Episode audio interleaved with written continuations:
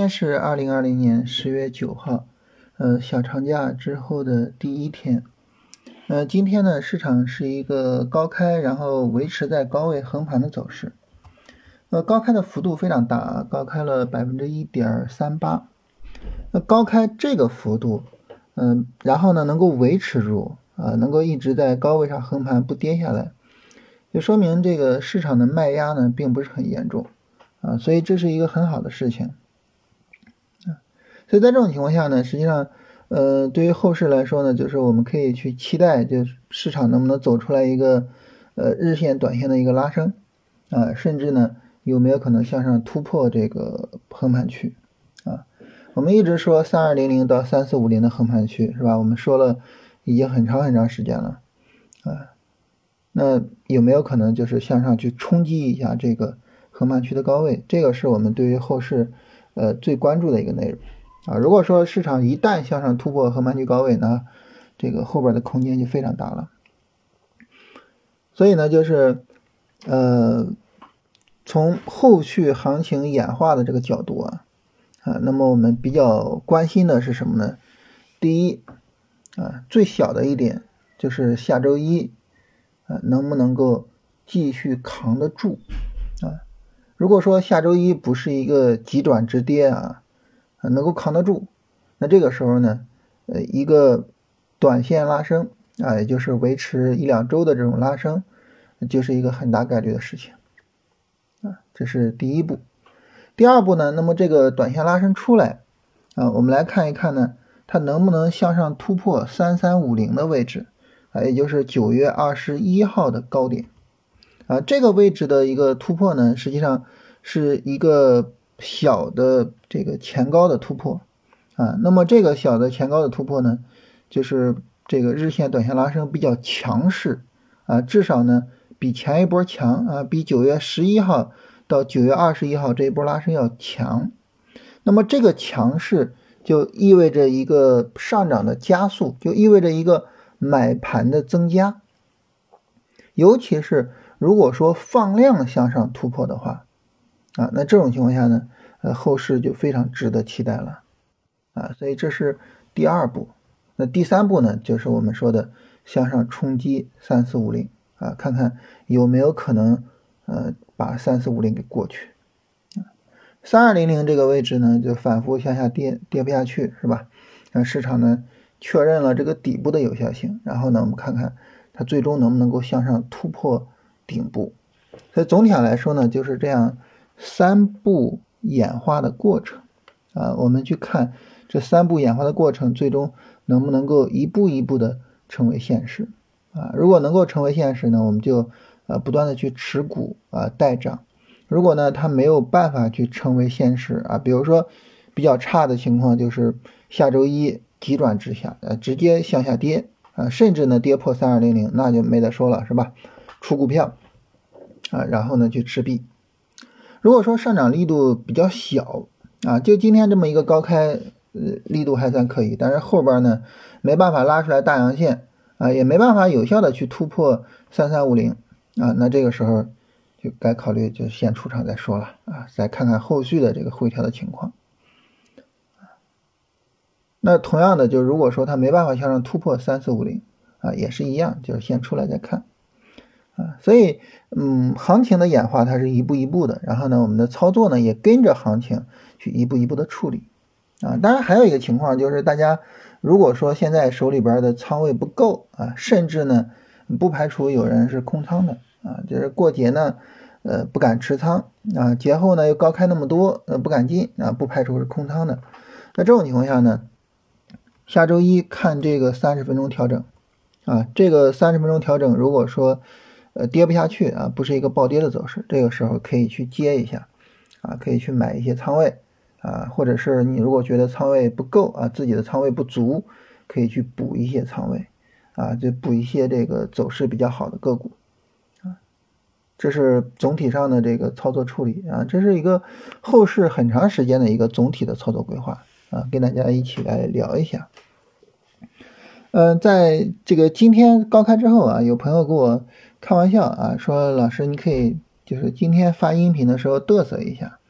那为什么呢？因为我之前跟大家说这个买的通威股份跟恩捷股份走的都比较好啊，啊，相对来说走的还是比较好的，啊，但是就是对于我个人来说呢，我觉得，呃，交易这个事情呢，呃，怎么说呢？它有两个方面，呃，是比较重要的，呃，第一个方面呢，就是呃，你该怎么做怎么做，啊，这该怎么做怎么做呢？指的是。市场怎么走，你怎么做？呃，然后呢，你的交易框架、你的交易方法是什么样的，你就怎么做，就该怎么做怎么做，这是一个方面。第二个方面呢，其实对于交易来说，我反复跟大家说过，就是它的永恒的主题，并不是说，呃，你挣钱了，然后你很开心或者怎么样啊，包括今天这样大涨哈，它永恒的主题其实是遗憾，其实是交易中永远存在各种各样的小问题。啊，而且这个没有办法避免，没有办法说我能够做到我的交易永远没问题了，这个是绝对没有办法去彻底做到的。所以在这种情况下呢，就是我我我觉得有一些情绪上的一些抒发，呃，这个是可以的，而且它可以释放压力啊。你比如说这个赚钱了去嘚瑟一下啊，跑到自己呃，比如说群里边啊或者什么的去说，哎，你看我我我挣钱了或者怎么样，这个没关系，这个很好。啊，包括这个心理压力比较大，然后呢，也去跟人聊一聊，说我心理压力大或者什么的，嗯，这些都可以，就是去释放自己的情绪，啊，情绪释放出来了，我们能够轻装上阵嘛，能够更好的去做好。但是呢，就是我我们应该知道，就是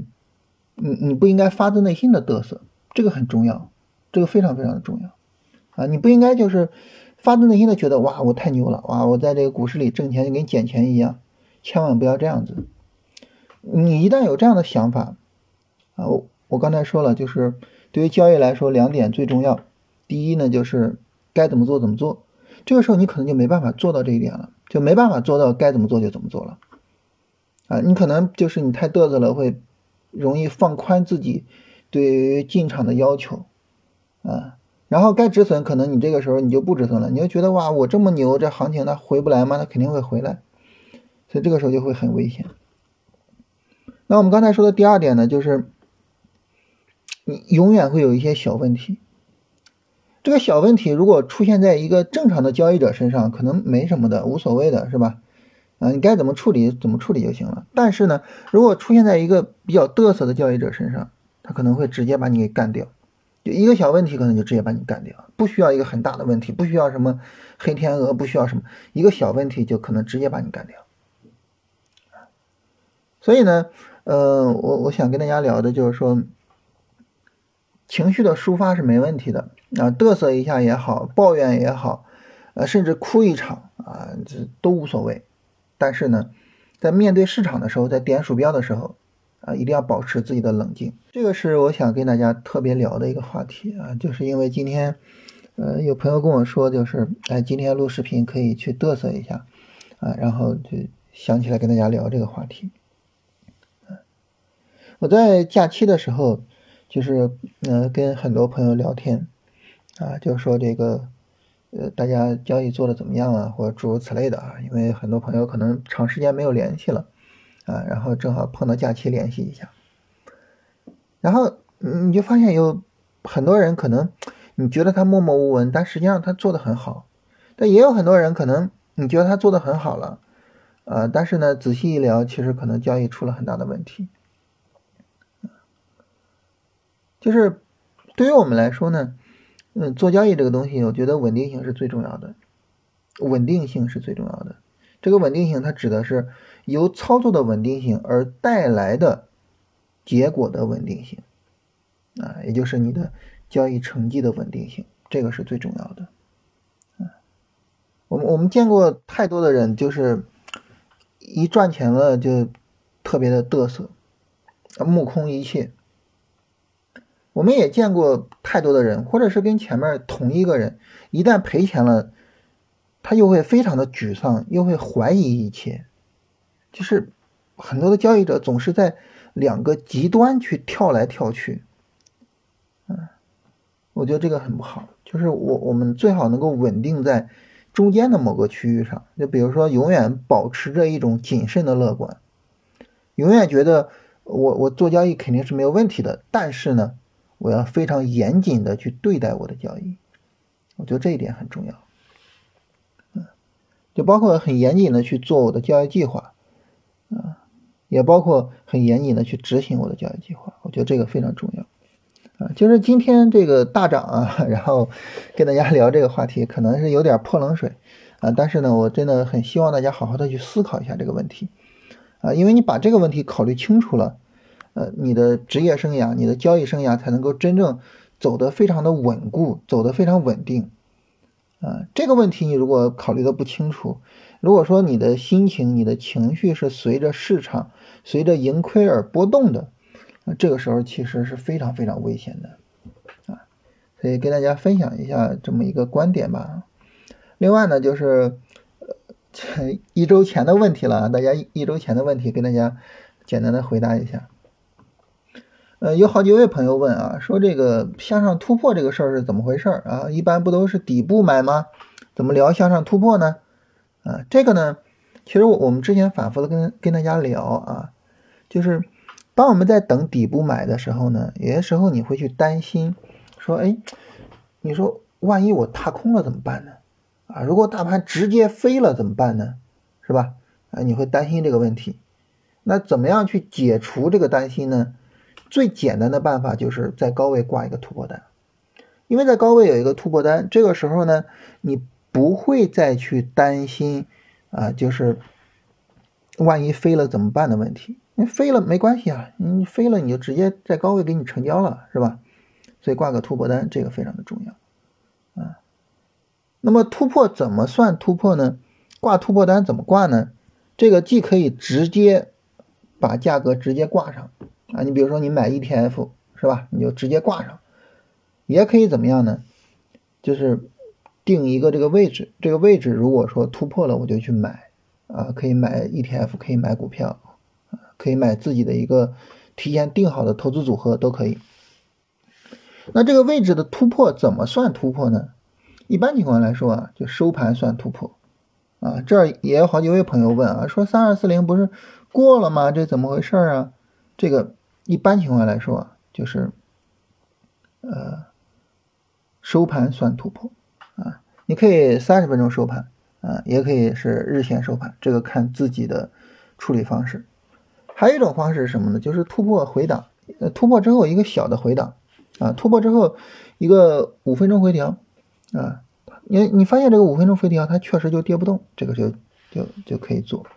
啊，包括有朋友问这个啊，说，呃，MACD 出力柱，呃，我我们是不是三十分钟、五分钟任何周期都可以？啊，这个任何周期都可以，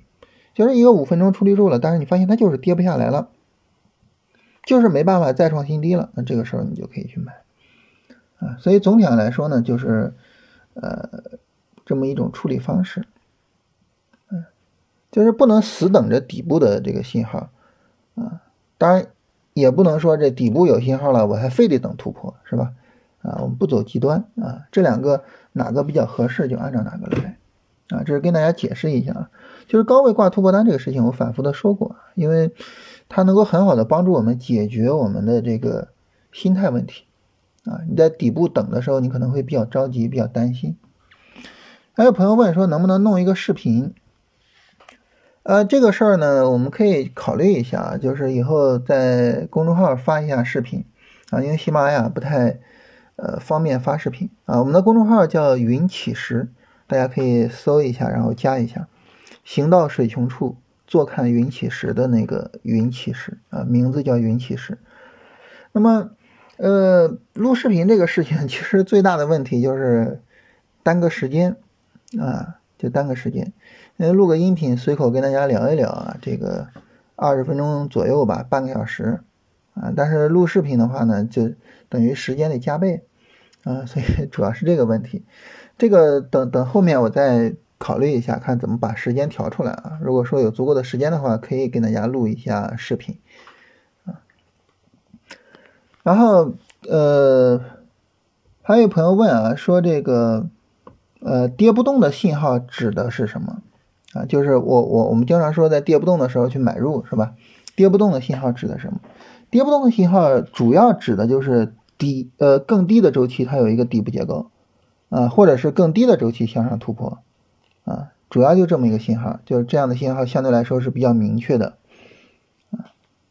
那么这些呢都是一些呃比较经典的或者是比较传统的技术分析的内容啊，大家有兴趣的话可以去看一些技术分析相关的资料。呃，比如说我我自己比较受益的一本技术分析的书叫《以交易为生》，啊，那里边主要是关于技术分析和宏观分析的，啊，大家可以看一下，啊，然后呢，这个，呃，不是，以交易为生主要是技术分析啊，这个，呃，我我我刚才脑子里转的是专业投机原理啊，专业投机原理。呃，也是我我特别受益的一本书，那它是以宏观分析和技术分析两个综合去使用的。这两本书，呃，看好了的话，我觉得技术分析上至少这个底子是没有问题的了，啊，然后细节的内容可以我们以后呃有机会再多跟大家聊啊，但是整体的底子是没问题了。然后我们后边跟大家录这个龙回头的专辑啊，应该呃十月中旬。就会发出来哈，呃，这个专辑里边呢，我们也会详细的跟大家去讨论一些买卖信号之类的，啊，到时候呢也会跟大家详细的聊这个技术分析的内容啊，帮助大家把这个底子给打好。好，那大家如果说有什么其他的问题呢，呃，也欢迎跟大家给我留言哈，然后我们到下周一再给大家回复。